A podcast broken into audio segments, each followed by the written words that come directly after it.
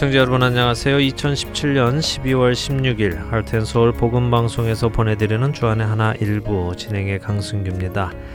지난 한 주간도 우리를 위해 이 땅에 오신 예수 그리스도의 탄생을 묵상하며 그 은혜 안에 거하신 여러분들 되셨으리라 믿습니다. 이미 지난주에 말씀드린 대로요. 오늘 12월 16일 방송은 연말 특집 방송으로 진행이 됩니다. 매년 이맘때가 되면 애청자 여러분들과 한 해를 돌아보면서 정리해보는 시간을 가지고 또 새로운 한 해를 준비해보는 시간으로 여러분들과 만남을 가지고 있습니다. 올해도 저와 함께 진행해 주실 분들을 모셨습니다. 주안의 하나 2부를 진행하고 계시는 민경은 아나운서와 3부 진행자 최광덕 아나운서 함께 하십니다. 안녕하세요. 안녕하세요. 주안의 하나 2부 민경은입니다. 네, 안녕하세요. 주안의 하나 3부 진행자 최강덕입니다. 예, 두 분 함께 진행하게 되어서 마음이 아주 편안합니다. 아, 네. 편안하세요? 아, 저는 살짝 긴장이 되어서 그런지 음. 조금 불편합니다. 네. 네. 마이크 앞에 앉는 것은 언제나 긴장이 되는 것 같습니다. 네. 어, 벌써 몇 년이 되어서 이제는 자연스러워졌을 것 같은데도 말이지요. 네, 어, 저는 얼굴 표정까지 굳어지고 숨쉬기도 부담스러워지기도 합니다. 예, 뭐 그건 저도 마찬가지인데요. 또 한편으로 우리 할텐 서울 복음 방송 청취자분들을 한 가족이다 생각하면서 진행을 하면 마음이 한결 덜 부담스럽더라고요. 어, 한 가족이니까 조금 미흡해도 또 사랑으로 덮어주시고 이해해 주신다고 어, 믿고 편안하게 하려고 합니다. 네, 한 가족이다라고 생각하신다고요. 네. 어, 그것도 맞는 말씀이네요. 주안의 하나라는 저희 프로그램의 이름 자체가 한 식구다 하는 의미이니까요. 네. 저도 그렇게 생각하며 마음을 조금 편안하게 가져야겠네요. 네, 맞습니다. 우리가 이 땅에서만이 아니라 천국에서도 영원한 삶을 함께 누릴 식구들이니까 네, 편안하게 진행해 보도록 하지요. 예, 그렇게 하죠. 자, 오늘 주안의 하나 본격적으로 시작을 해 보도록 하겠습니다. 어, 저는 개인적으로 저희 선교회에 대한 설명으로 특집 방송을 시작하면 좋을 것 같아요. 물론 많은 분들이 저희 선교회에 대해 잘 알고 계시지만 또 새로 방송을 들으신 분들은 잘 모르실 수도 있으셔서 종종 물어보시는 분들이 많이 계시더라고요. 네. 그래서 할텐 서울 복음 선교회에 대한 설명으로 시작을 하면 좋을 것 같습니다. 네, 그게 좋겠네요.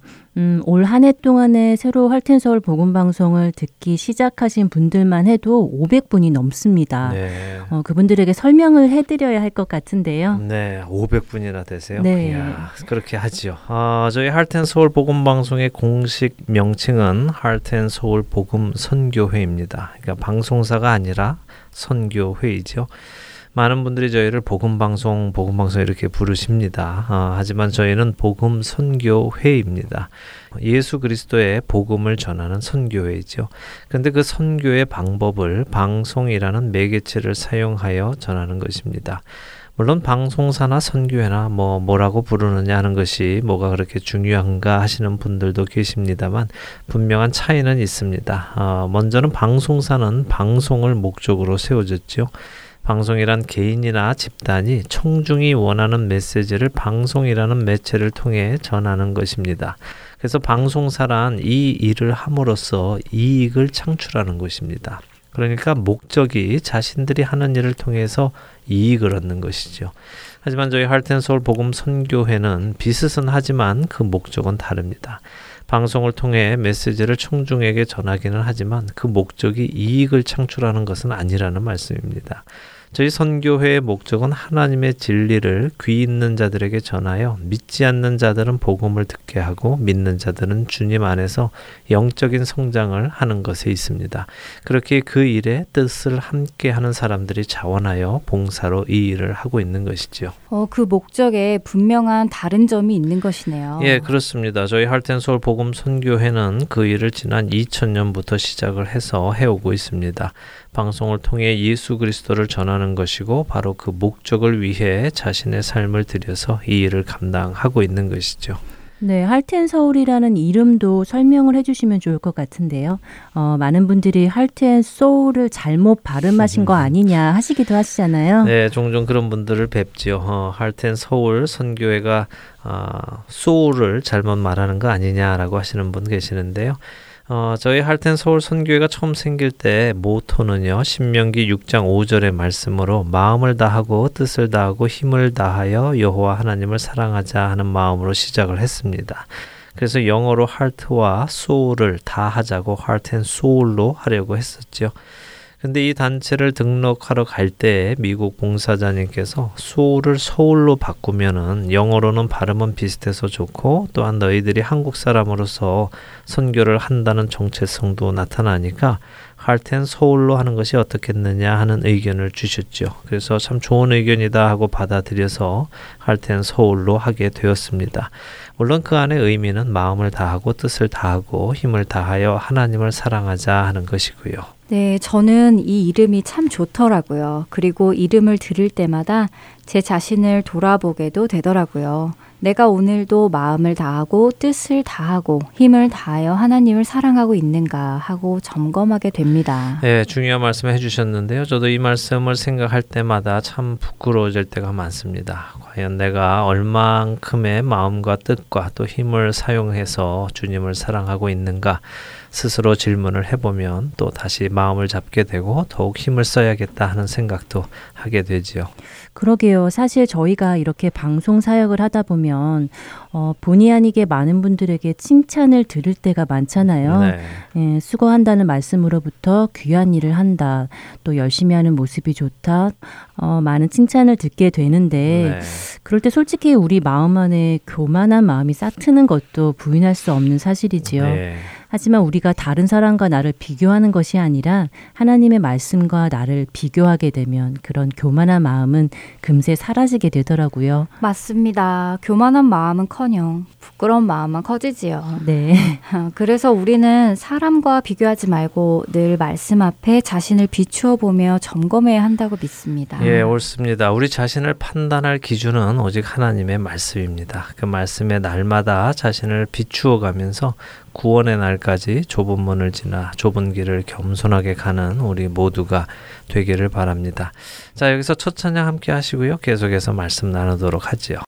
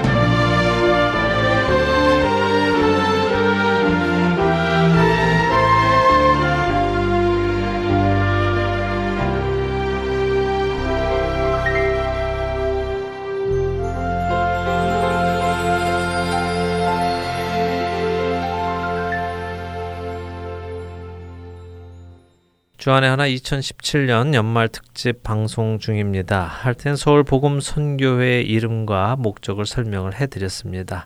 아, 저희가 매년 대청자 설문 조사를 하고 있죠? 네, 매년 10월과 11월을 통해 청취자 여러분들의 의견을 듣기 위해서 설문 조사를 하고 있습니다. 네. 이 설문 조사를 하는 가장 큰 이유는 앞서 말씀하셨던 저희 할텐 서울 복음 선교회가 설립 취지에 맞게 잘 가고 있는가 하는 것을 점검하는 데 가장 큰 목적이 있지요. 예, 그렇습니다. 사실 저희 안에서 저희들의 의견만 듣다 보면요. 한쪽으로 치우칠 수도 있고 또 보지 못하고 넘어가는 부분도 많게 되지요. 이럴 때 청취자분들의 의견은 저희를 객관적으로 바라보게 해줄 수 있는 아주 귀한 방법입니다.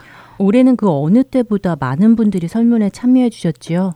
네, 지난해 총 160분의 의견을 보내주셨는데요.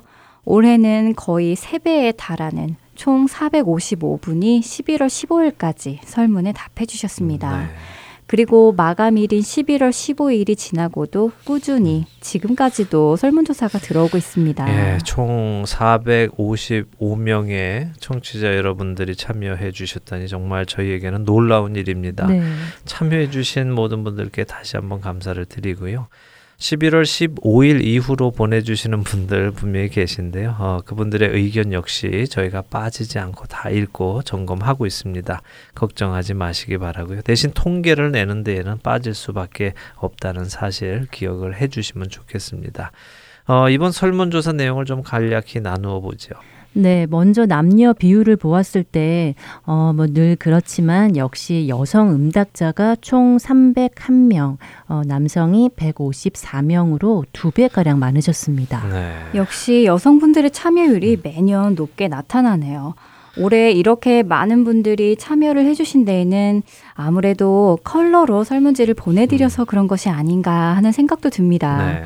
총 325명이 설문지에 의견을 적어 보내주셨고요. 130명은 인터넷으로 설문에 참여해 주셨습니다. 어, 예, 또 나이별로 보았을 때도 참 감사한 것이요. 어, 20대에서 90대까지 다양하게 참여를 해 주셨습니다. 지난해 결과를 보니까 30대에서 70대가 주를 이루었었는데 올해는 20대에서 90대까지 정말 다양한 연령대의 청취자분들이 참여를 해 주셔서 역시 복음은 나이에 상관없이 모든 분들께 전달되고 있구나 하는 생각을 하게 됩니다. 연세가 있으심에도 불구하시고 참여해 주신 것 다시 한번 감사를 드립니다. 어, 또 참여해 주신 스테이트별로도 많은 변화가 있죠. 네, 2016년에는 총 36개 주에서 참여를 해 주셨는데요. 네. 어, 그런데 올해는 총 43개 주에서 참여를 해주셔서 7개나 더 많은 주에서 참여를 해주셨다는 것이 정말 감사한 일입니다. 네. 와, 어느 주에 청취자분들이 가장 많은 참여를 해주셨을까요? 궁금하시지요? 네. 지난 2016년에는 뉴저지가 1위였고요. 그 다음에는 메릴랜드가 2위였는데요. 음. 올해는 그 순위가 바뀌었습니다. 아, 그렇습니까? 네, 올해는 메릴랜드 주가 총 41분으로 가장 많은 참여율을 보여주셨고요. 네. 그 다음으로는 33분이 참여해 주신 뉴저지주, 그리고 일리노이와 펜실베니아, 그리고 텍사스주 청취자분들이 그 뒤를 이어서 참여해 주셨습니다. 예, 감사하네요. 제 눈에 들어온 변화가 또 하나 있는데요. 그것은 어떤 경로를 통해 할텐 서울 복음 방송 CD를 알게 되셨는가 하는 부분이었습니다. 물론 가장 많은 방법은 지인을 통한 방법이죠. 누군가가 이 방송을 들으시고 도움이 된다고 하셔서 또 다른 누군가에게 전달을 하셨다는 것인데요. 약 45%의 청취자분들이 누구의 소개로 전달을 받으셨다고 밝히셨습니다. 역시 복음은 은혜를 받은 사람이 또 다른 사람에게 전달하는 것이라는 것을 새삼 깨닫게 됩니다. 그리고 약 41%의 청취자분들이 마켓이나 한인 업소에서 CD를 보고 듣게 되셨다고 말씀하셨는데요.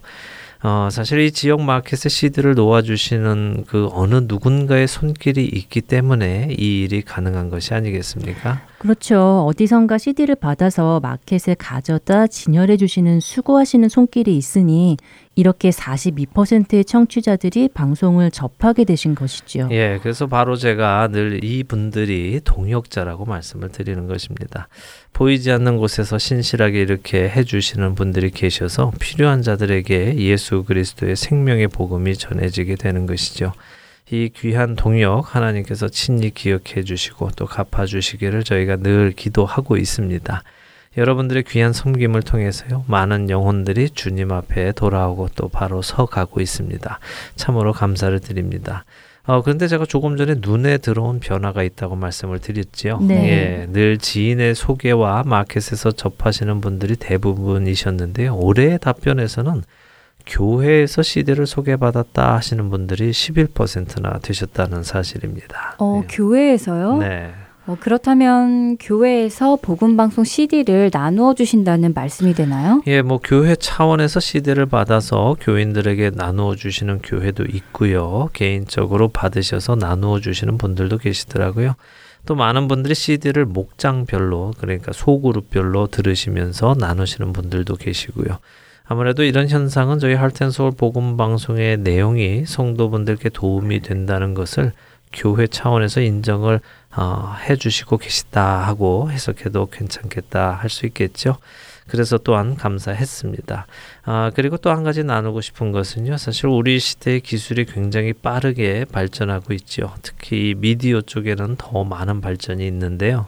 그러게요. 요즘 CD는 물론 DVD 영화도 사라지는 추세잖아요. 네, 네 그렇죠. 음악도 물론 영화까지도 요즘은 스트리밍이라는 방식을 통해 듣고 보고 하고 있지요. 네. 모든 것이 인터넷이라는 가상 공간을 통해 전달되고 있습니다. 예, 그래서 저희 할텐서울 복음 방송도 사라지는 CD 대신에 인터넷을 통한 홈페이지와 앱을 통해서 방송을 내보내는 데에 더욱 치중을 해야 할 때가 왔습니다. 어, 많은 분들이 새 차를 구입하신 후에 차에 CD 플레이어가 없다고 하시면서 CD를 취소하고 계시는 추세이니까요. 어, 이런 이유로 내년 2018년부터는 CD 공급을 좀 줄이고 CD 제작에 들어가는 비용을 앱 개발에 사용을 하려고 했었습니다. 그런데 이번 설문조사를 통해서 얻게 된 결론은 아무리 시대가 빨리 변해간다 하더라도 CD를 통해 방송을 들으시는 분들을 억지로 바꾸시도록 할 수는 없겠다 하는 결론을 얻었습니다. 여전히 75%의 청취자분들이 CD를 통해서 방송을 듣고 계시기 때문인데요. 물론 그렇다고 해서 앱 개발을 중지한다는 것은 아닙니다. 여전히 앱을 개발해 놓아야 다가올 시대에 준비할 수도 있을 것입니다.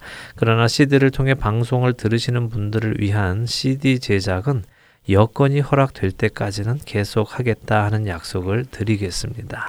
그 여건이라는 것이 점점 어려워지고 있죠. 예, 물론 어려워지고 있기는 하지요. 어, 애청자 여러분들이 이해해 주셔야 하는 부분이 분명히 있습니다. 어, 예를 들면 2017년 12월 현재 저희가 매주 만 장이 넘어가는 CD를 사용하고 있습니다. 근데 세계적으로는 CD가 점점 사라지고 있기 때문에 저희가 CD를 구하기 자체가 점점 어려워지고 있는 사실입니다. 또한 CD를 카피하는 CD 기계 역시 구하기가 어려워지고 있죠. 그러나 말씀드린 대로 여건이 허락될 때까지는 계속해서 제작을 하겠다는 약속을 드립니다. 언제인지는 모르겠지만 카세트 테이프 없어진 것처럼 CD도 사라지는 날이 오기는 하겠지요. 네. 요즘 어린아이들은 CD 자체가 무엇인지 모르는 아이들도 벌써 있더라고요. 맞습니다. 그만큼 어린 아이들은 우리와 또 다른 세대에 살고 있다는 이야기겠죠. 어, 하지만 아무리 세대가 바뀌고 또 방법이 변한다 하더라도 저희 할텐 서울 복음 선교회는 하나님께서 맡겨 주신 소명인 예수 그리스도의 복음을 전하는 이 일을 멈추지 않고 하도록 하겠습니다. 이를 위해서 애청자 여러분들의 기도를 부탁을 드립니다. 찬양 한 곡 함께 하신 후에요. 애청자 여러분들이 많이 사랑하시는 프로그램으로 뽑힌 유병성 목사님의 베들레헴에서 예루살렘까지 이어드리겠습니다. 오늘은 38번째 여정으로 아라우나의 타작마당이라는 제목으로 말씀 전해 주십니다.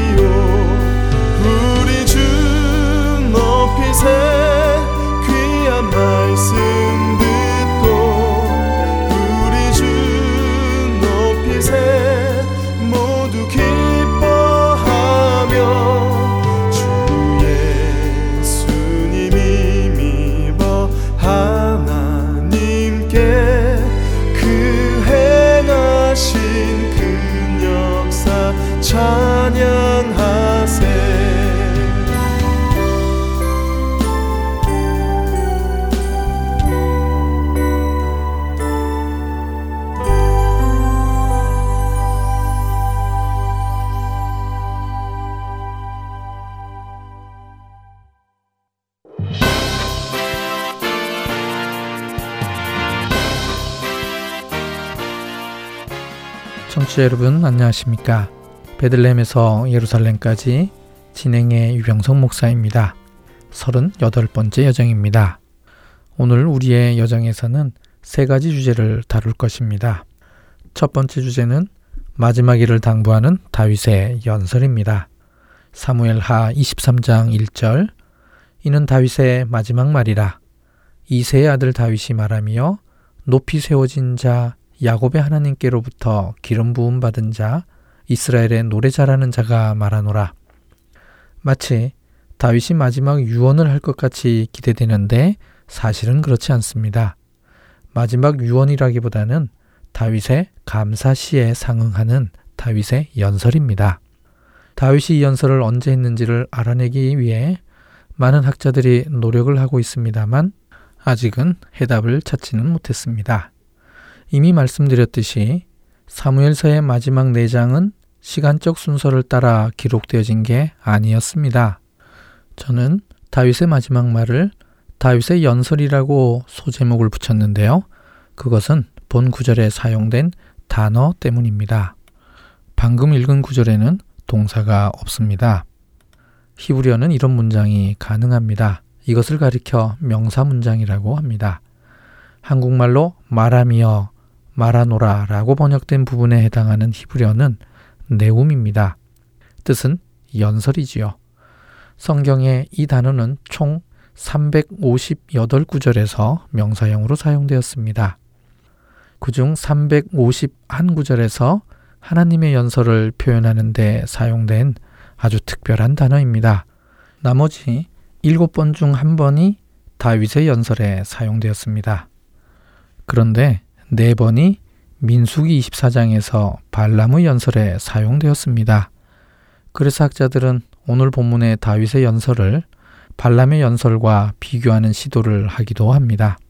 사무엘하 23장 2절 여호와의 영이 나를 통하여 말씀하시며 그의 말씀이 내 혀에 있도다. 이 구절 속에서 표현된 다윗의 역할은 하나님의 말씀을 대언하는 것입니다. 그래서 다윗의 연설을 한마디로 정의하자면 다윗의 입을 통하여 선포된 하나님의 예언인 것입니다. 또한 사무엘하 23장의 다윗의 연설은 사무엘하 22장에 있는 다윗의 감사시에 대한 응답과도 같은 것입니다. 이것이 잘 나타나 있는 구절은 사무엘하 23장 5절입니다. 내 집이 하나님 앞에 이같지 아니하냐 하나님이 나와 더불어 영원한 언약을 세우사 만사에 구비하고 견고하게 하셨으니 나의 모든 구원과 나의 모든 소원을 어찌 이루지 아니하시랴. 다윗의 연설이 갑자기 끝나고 두 번째 주제인 긴 다윗의 용사들 명단이 나옵니다. 이 명단 속에는 일곱 개의 독립된 짧은 스토리도 함께 소개되어집니다. 이 짧은 스토리들은 특별히 세 용사와 그 다음 세 용사와 관련된 이야기들입니다. 지난 시간처럼 자세히 살피는 것이 아니라 다윗 군대의 큰 틀 속에서 살펴보도록 하겠습니다.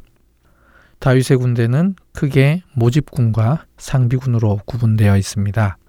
모집군은 전쟁이 나거나 혹은 특별한 일이 있을 때 백성들을 소집해서 군대로 편성하는 것입니다. 그래서 성경에서는 군대에 해당하는 짜바라는 단어가 때로는 백성을 뜻하기도 하는 것이죠. 백성들이 소집이 되면 이들을 군 편제로 재편을 해서 필요한 지휘관을 세웁니다. 상비군에 속해 있는 용사들이 이들의 지휘관을 맡는 것이죠. 다윗 시대 때에는 유다 지파에서 소집한 사람들과 북쪽의 이스라엘에서 소집한 사람들을 따로 편제했습니다. 이들에 대한 총사령관 직책을 맡은 사람이 수르야의 아들 요압이었습니다. 상비군의 가장 높은 위치에 있었던 직책은 세 용사였습니다. 이들 세 용사들이 30인 용사를 지휘했습니다. 30인의 용사들은 각각 10명씩 세대로 나뉘어져 있었습니다. 그 다음 단계를 3명의 우두머리라고 불렀습니다. 부지휘관 역할을 하는 것이죠. 이들이 세 용사와 함께 부지휘관으로서 각 대를 지휘했습니다. 이들과는 별개의 상비군이 있었는데 다윗의 시위대입니다. 이들은 주로 외국인 용병으로 구성되어 있었는데요. 그렛 사람, 블렛 사람, 가드 사람으로 이루어져 있었습니다. 여호야다의 아들 분하야가 시위대 대장이었습니다. 지금까지 설명드린 다윗 군대의 구성은 사무엘 상하의 설명에 따른 것입니다. 특별히 새 용사와 새 우두머리는 전문적인 일대일 싸움을 위한 용사이기도 했습니다. 이들 이름이 유명한 이유도 일대일 싸움을 잘했기 때문이지요. 오늘 본문의 용사들의 명단은 주로 다윗 통치의 초기 때의 것으로 추정합니다. 왜냐하면 잘 갖추어진 군대 조직이 아니기 때문입니다. 이들 6명의 용사들의 활약상과 관련된 짧은 이야기들이 소개되어 있습니다. 블레셋과의 전투가 대부분인데요. 정복이 목적이라기보다는 주로 블레셋의 도발을 꺾기 위한 소규모의 전투로 보입니다. 새 용사에 대한 이야기 중 많이 알려져 있는 베들레헴 우문물 사건을 살펴보겠습니다. 사무엘 하 23장 13절과 14절의 관계에 대해서도 논쟁이 많은데요. 두 구절이 서로 원래부터 한 본문에 있었던 것으로 보이지 않기 때문입니다. 사무엘 하 23장 13절 또 30두목 중 세 사람이 곡식 뺄 때에 아둘람 굴에 내려가 다윗에게 나아갔는데 때에 블레셋 사람의 한 무리가 르바임 골짜기에 진 쳤더라. 이 구절은 다윗 일생에 있어서 아주 초창기 때의 모습으로 보입니다. 아둘람굴에서 새로운 공동체를 시작할 때의 모습일 수도 있습니다. 르바임 골짜기에 진을 친 블레셋의 한 무리가 얼마만큼의 병력인지 자세한 정보는 없습니다. 분명한 것은 다윗이 아둘람에 있는 것으로 보아서 아직 왕이 되기 이전의 어느 때라는 것입니다.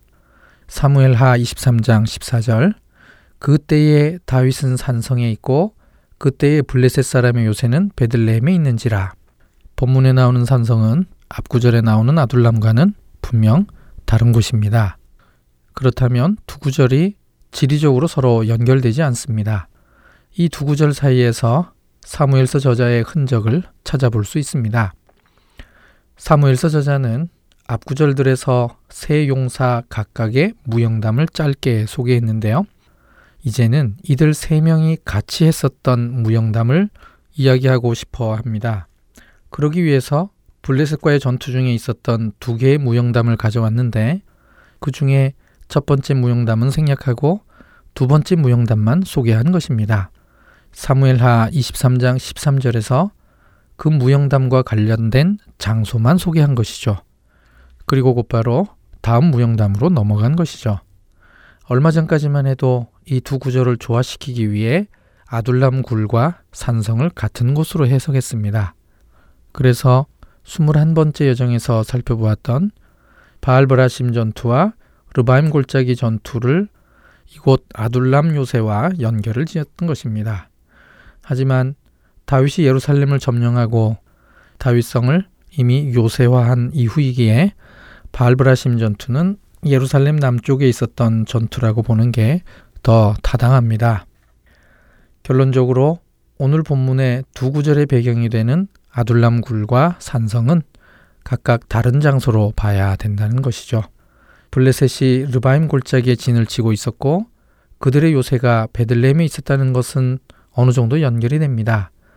르바임 골짜기에서 남쪽으로 약 3km만 더 가면 옛날 베들레헴입니다. 사무엘서 저자는 이 두 연결점 때문에 두 구절을 같이 배열한 것으로 보입니다. 그렇다면 사무엘하 23장 14절에서 말하는 산성은 어디일까요?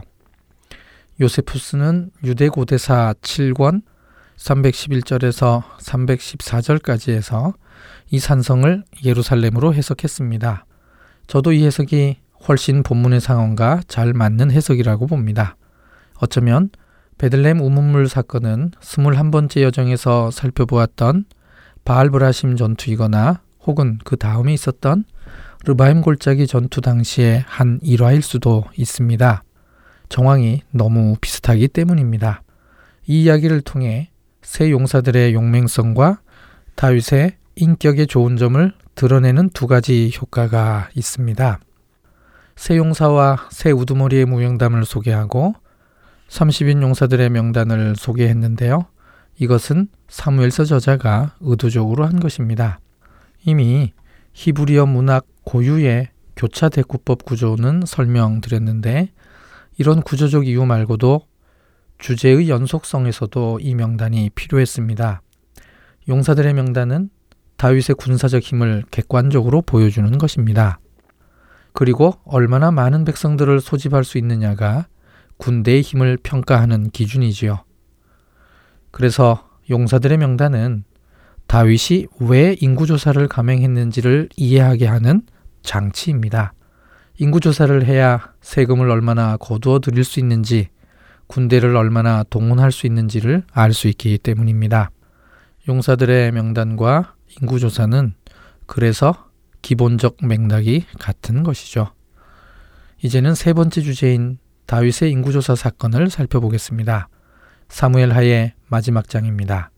사무엘 하 24장 1절 여호와께서 다시 이스라엘을 향하여 진노하사 그들을 치시려고 다윗을 격동시키사 가서 이스라엘과 유다의 인구를 조사하라 하신지라.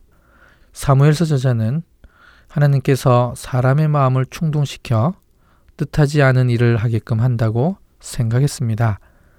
사울이 다윗을 죽이기 위해 쫓는 것도 같은 맥락에서 표현한 구절이 있는데요.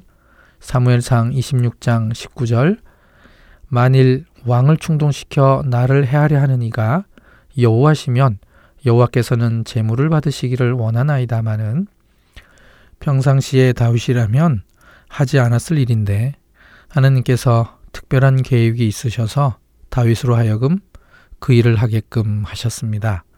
인구조사입니다. 너무나도 갑자기 나온 주제입니다.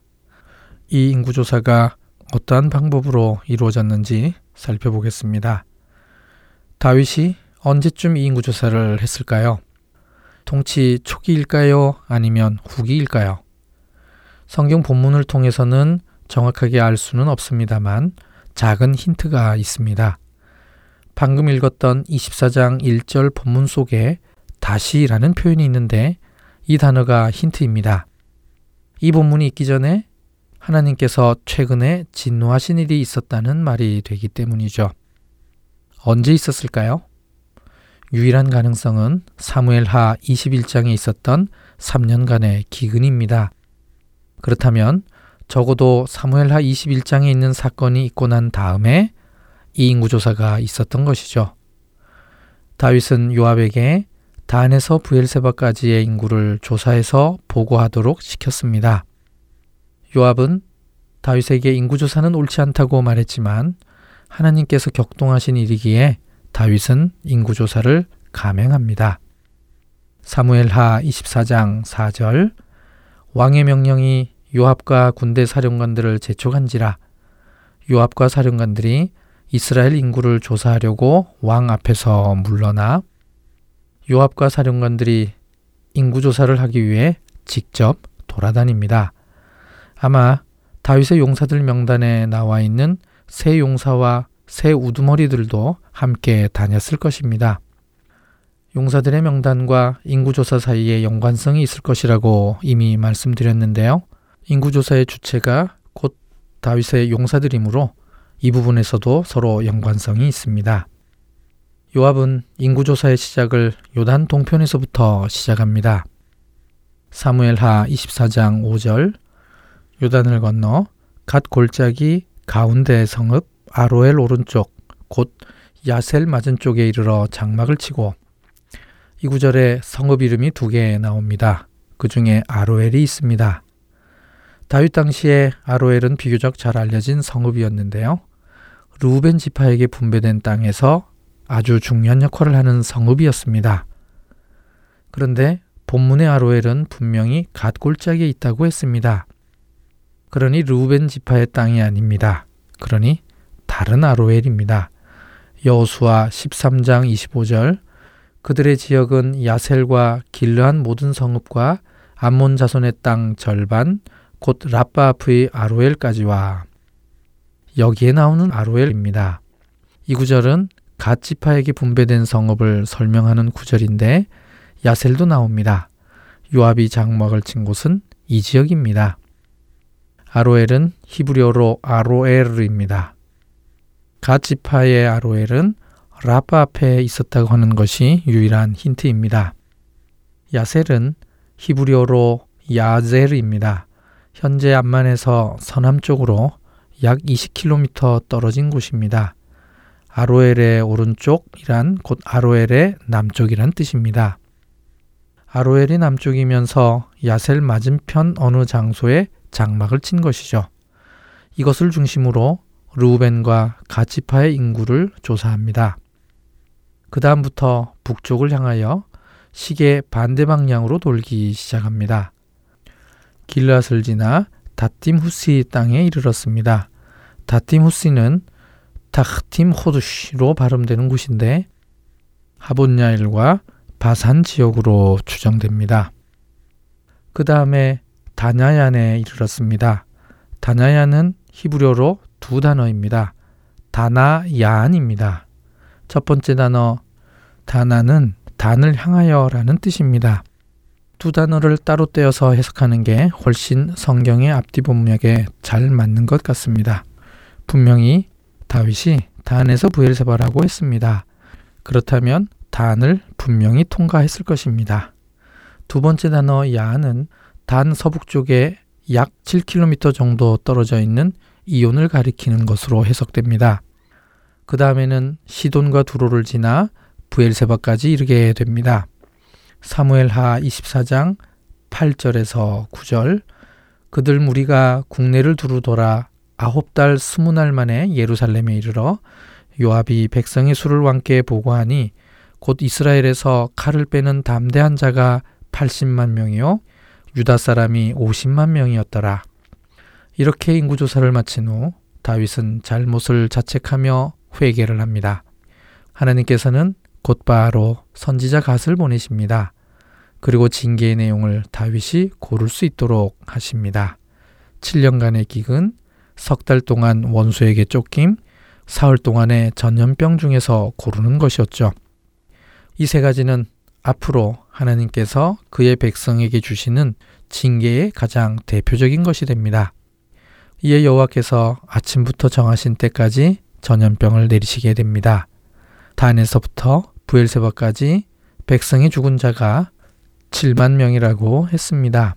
사무엘 하 24장 16절 천사가 예루살렘을 향하여 그의 손을 들어 멸하려 하더니 여호와께서 이 재앙 내리심을 뉘우치사 백성을 멸하는 천사에게 이르시되 족하다 이제는 내 손을 거두라 하시니 여호와의 사자가 여부스 사람 아라우나의 타작마당 곁에 있는지라 여호와께서 이 재앙 내리신 것을 뉘우치셨다고 했는데 이때 사용된 동일한 단어가 창세기 6장 6절에도 사용되었습니다.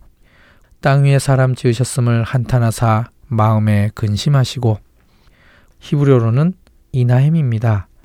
단순히 생각이 바뀌어서 뉘우치는 것이 아닙니다. 이 단어의 명사형의 뜻은 위로입니다. 하나님께서 그의 백성에 대한 안타까운 마음과 위로의 마음을 가지셔서 재앙을 멈춘 것입니다. 사무엘하 24장 18절 이날에 가시 다윗에게 이르러 그에게 아뢰되 올라가서 여부스 사람 아라우나의 타작마당에서 여호와를 위하여 재단을 쌓으소서 하매 인구조사는 분명 다윗의 범죄입니다. 범죄에 대한 징계가 뒤따랐습니다. 이제는 이 징계를 멈추고 죄값을 치를 수 있도록 하는 여호와를 위한 재단이 등장합니다. 다윗은 이 말을 실행에 옮기기 위해 여부스 사람 아라우나를 만납니다. 다윗은 왜 이 타작마당이 필요한지 그에게 설명합니다. 사무엘하 24장 21절 내게서 타작마당을 사서 여호와께 제단을 쌓아 백성에게 내리는 재앙을 그치게 하려 함이라. 대부분의 학자들이 아라우나가 여부스의 왕이었다고 봅니다. 이유는 사무엘하 24장 23절 때문인데요. 왕이여 아라우나가 이것을 다 왕께 드리나이다 하고 이 구절을 히브리어 본문 그대로 직역을 하면 아라우나 왕이 모든 것을 왕에게 다 주었다입니다. 킹 제임스 버전 영어 성경은 이 구절을 히브리어 본문처럼 해석을 했습니다. 그렇다면 아라우나도 왕이었던 것입니다. 하지만 다윗을 이것을 그냥 받지 않았습니다. 50세겔의 값을 주고 샀습니다. 역대상 21장 25절에는 금 600세겔을 주었다고 하는데요. 이것은 각 지파별로 50세겔씩 지불해서 12지파인이 이 금액이 된 것입니다. 사무엘 하의 마지막 절입니다. 사무엘 하 24장 25절 그곳에서 여호와를 위하여 제단을 쌓고 번제와 화목제를 드렸더니 이에 여호와께서 그 땅을 위한 기도를 들으심에 이스라엘에게 내리는 재앙이 그쳤더라. 결국 여호와를 위한 제단을 쌓고 재앙이 그쳤습니다. 다윗의 인구조사는 이 재단을 쌓기 위한 특별한 사건이었습니다. 이 재단은 아라우나의 다장마당입니다. 역대하 3장 1절 솔로몬이 예루살렘 모리아산에 여호와의 전 건축하기를 시작하니 그곳은 전에 여호와께서 그의 아버지 다윗에게 나타나신 곳이요 여부스 사람 오르난의 타작마당에 다윗이 정한 곳이라. 이것이 결국 예루살렘 성전 자리가 됩니다. 다윗에 의해 성전 자리가 정해진 것이죠. 다윗이 정한 이 자리 위에 훗날 예루살렘 성전이 세워지는데요. 그런데 진짜 성전은 예수 그리스도 자신입니다. 요한복음 2장 19절 예수께서 대답하여 이르시되 너희가 이 성전을 헐라 내가 사흘 동안에 일으키리라. 요한복음 2장 21절 그러나 예수는 성전된 자기 육체를 가리켜 말씀하신 것이라. 다윗에 의해 성전 자리가 정해졌듯이 참 성전된 예수 그리스도는 다윗의 자손으로 오셔야만 했습니다. 오늘은 여기까지입니다. 다음 주에 열왕기상 1장 1절에서 53절 말씀으로 다시 뵙겠습니다. 안녕히 계십시오.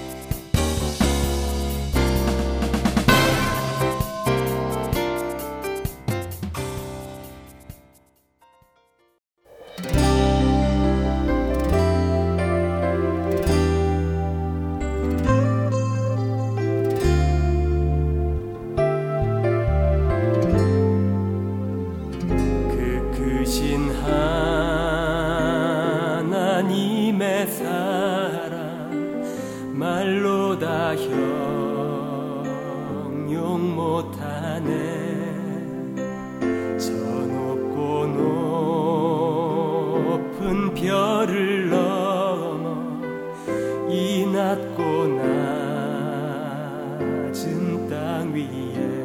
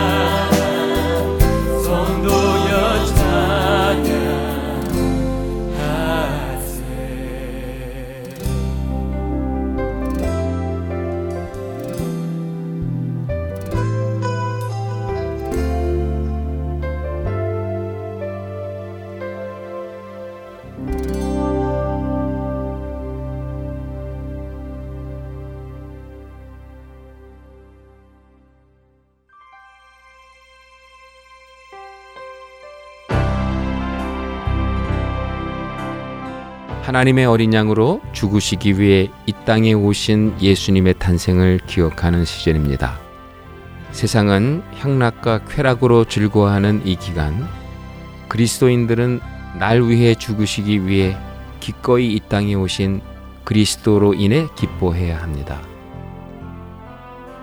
세상 속에 살면서도 세상의 빛과 소금으로 살아가는 하트앤소울 복음 방송 애청자 여러분이 되시기를 바랍니다.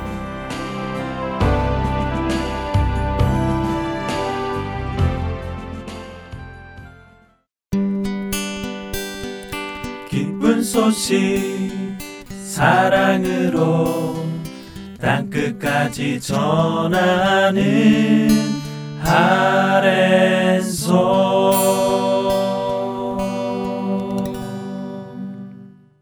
네, 2017년 연말 특집 방송 중입니다. 이제 청자 여러분들이 보내주신 의견을 조금 보도록 하겠는데요. 어, 프로그램에 관한 내용은 잠시 후인 주안의 하나 2부에서 나누도록 하고요. 지금은 애청자 여러분들이 보내주신 내용 중에 저희 할텐서울 복음 선교회가 명심해야 할 의견을 하나 나누려고 합니다. 저희가 명심해야 할 의견이요. 네. 아, 어떤 의견일까요? 궁금해지네요. 예, 많은 분들이 저희 할텐솔 복음 선교회에 하시고 싶은 말씀 중에 초심을 잃지 말기 바란다 하고 의견을 보내주셨습니다. 음, 그렇군요. 초심을 잃지 말라.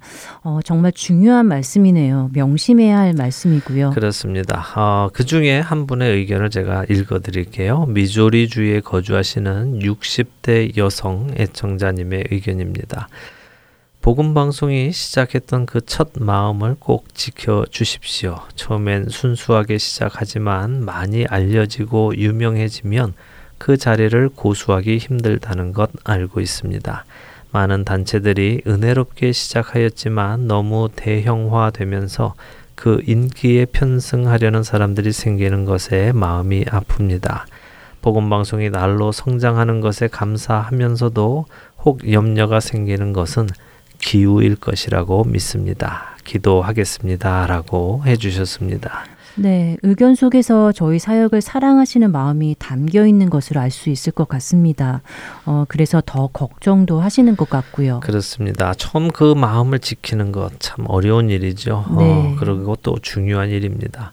끊임없이 자신이 그리스도 안에서 누구인지를 깨닫지 못하면요, 우리는 자신이 죄인이었던 것을 잊어버리고요, 마치 처음부터 의인이었던 것처럼 교만한 자리에 앉게 되고 또 실족하게 되죠. 음, 의견을 주신 것처럼 안타깝게도 많은 선교 단체들이 유명해지기 시작하면서 그런 실족을 하는 것을 저희도 보아왔습니다.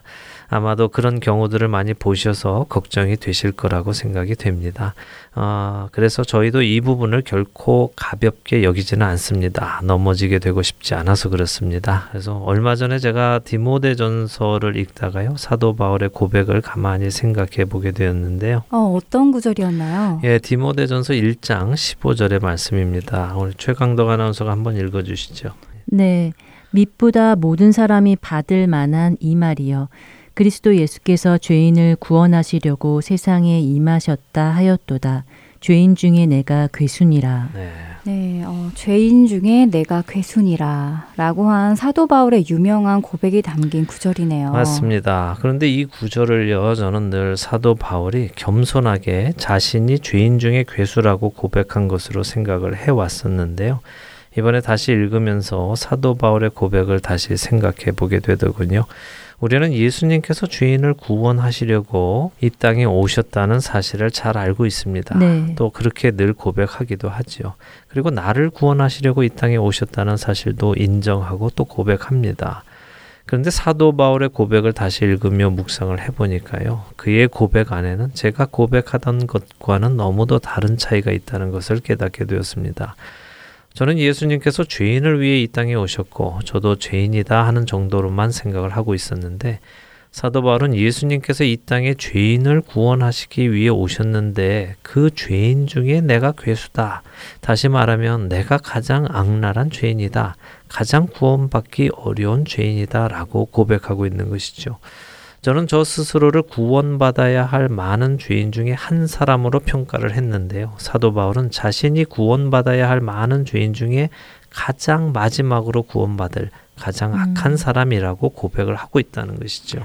음, 그러니까 자신을 죄인 중에 하나라고 인정하는 정도가 아니라 자신이 모든 죄인 중에 가장 악한 죄인이라고 고백한다는 것이지요. 네.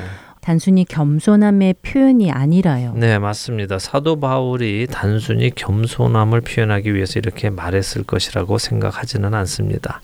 그는 자기 스스로를 그런 사람이라고 평가하고 있는 것이죠. 음, 저는 바로 이러한 그의 생각이 그로 예수님께 전심을 다할 수 있도록 했다고 믿습니다. 네, 그럼 시작에 우리가 나누었던 마음을 다하고 뜻을 다하고 힘을 다해 주님을 사랑하는 것처럼 말이지요. 맞습니다. 사도 바울은 자신이 누구였는지를 가감 없이 평가하고 있습니다. 저는 사도 바울의 이 고백이 우리 안에도 동일하게 있어야 한다고 믿습니다. 예수님께서 죄인을 구원하시기 위해 이 땅에 오셨는데 그 구원받을 죄인 중에는 내가 가장 마지막에 구원받을 만한 악한 자다. 음. 이것을 정확하게 우리가 평가를 한다면 우리는 결코 교만의 자리에 앉을 수 없을 것입니다. 내가 무엇을 한다고 생각하지도 못할 것이고 내가 누구를 돕는다는 생각조차도 하지 못할 것입니다. 나 같은 주인을 구원해 주신 그 놀라우신 은혜로 인하여 내게 어떤 일이 주어진 것만 해도 감사함으로 정말 굽신거리면서 그 일을 해 나갈 수 있을 것이라고 생각을 합니다. 어, 우리 각자가 자신이 어떤 죄인인가 하고 평가하는 것이 중요하겠네요. 어, 그리고 평소에 자주 하신 말씀이 있잖아요. 기쁜 소식이 기쁜 소식이 되기 위해서는 슬픈 소식이 먼저 있어야 한다고요. 네. 내가 어떠한 죄인인가를 깨달으면 깨달을수록 구원의 은혜가 더욱 크게 다가오겠군요. 네. 저도 저 스스로를 다시 평가해 봐야겠네요. 예, 우리 모두가 그래야 할 것이라고 믿습니다. 어, 애청자 여러분들께 이 일에 대해서 부탁을 드리려고 합니다.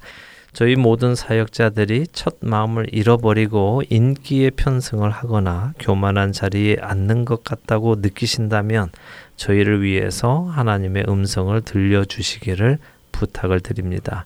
아마 지난해에도 말씀을 드렸던 것 같은데요. 많은 분들이 저희 진행자들의 사진을 홈페이지에 올려달라고 부탁을 하셨습니다. 얼굴이 보고 싶으신 것 이해는 됩니다. 그러나 저희의 본분은 저희의 얼굴을 알리는 것은 아닙니다. 예수님을 알리는 것이지요. 여러분들이 저희에게 관심을 가져주시는 것은 감사하지만 그것이 저희가 여러분에게 바라는 것은 아닙니다. 저희는 여러분이 이 방송을 통해 예수 그리스도를 더욱 바라보시기를 기대합니다. 그리고 그것을 위해 이렇게 사역하고 있는 것이고요. 앞으로도 저희는 저희 사진을 홈페이지에 넣지 않을 것입니다. 네, 국장님이 전에도 말씀하셨던 것 같은데 어, 언젠가 국장님이 우리 홈페이지에 진행자 사진을 어떤 방식으로라도 넣자고 설득을 하시려 한다면 그때는 국장님이 변한 것이니까 국장님 변했어요라고 말해달라고요. 예, 솔직히 우리 인간은 교만하려고 교만해지는 것은 아니죠. 어, 네. 그러나 우리의 초점이 주님에서 떠나서 자신에게 옮겨지면 교만해지게 됩니다. 네. 그럴 때 믿을 수 있는 동역자들이 옆에서 믿음의 충고를 해줄 수 있다면 그것은 정말 감사한 일입니다. 저는 이러한 관계가 저희와 애청자 여러분들 사이에 생겨나기를 간절히 바랍니다. 저희는 방송을 통해서 애청자 여러분들이 주님을 바라보시도록 돕고요. 애청자 여러분들은 저희를 위해서 기도하시고 또 의견을 주심으로써 저희가 주님만을 바라보도록 도와주시고 하는 관계 말입니다. 네, 정말 아름다운 관계이고 성경적인 관계가 될 것 같네요. 주님 안에서 함께 기도하며 그렇게 지어져 나가면 좋겠습니다. 네, 정말 그렇네요. 어, 주님 보시기에 참 아름다운 관계로 지어져 가기를 원합니다. 네, 자, 주안에 하나 1부는 이제 여기에서 마치도록 하고요. 저희는 2부로 자리를 옮겨서 계속해서 진행을 하도록 하겠습니다. 찬양을 보내드린 후에 주안에 하나 2부 2017년 연말 특집 방송에서 다시 뵙겠습니다. 나를 지으신 이가 하나님 나를 부르신 이가 하나님. 나를 보내신 이도 하나님. 나의 나 된 것은 다 하나님 은혜라. 나의 달려갈 길 다가도록 마지막 호흡 다하도록. 나로 그 십자가 품게 하시니 나의 나 된 것은 다 하나님 은혜라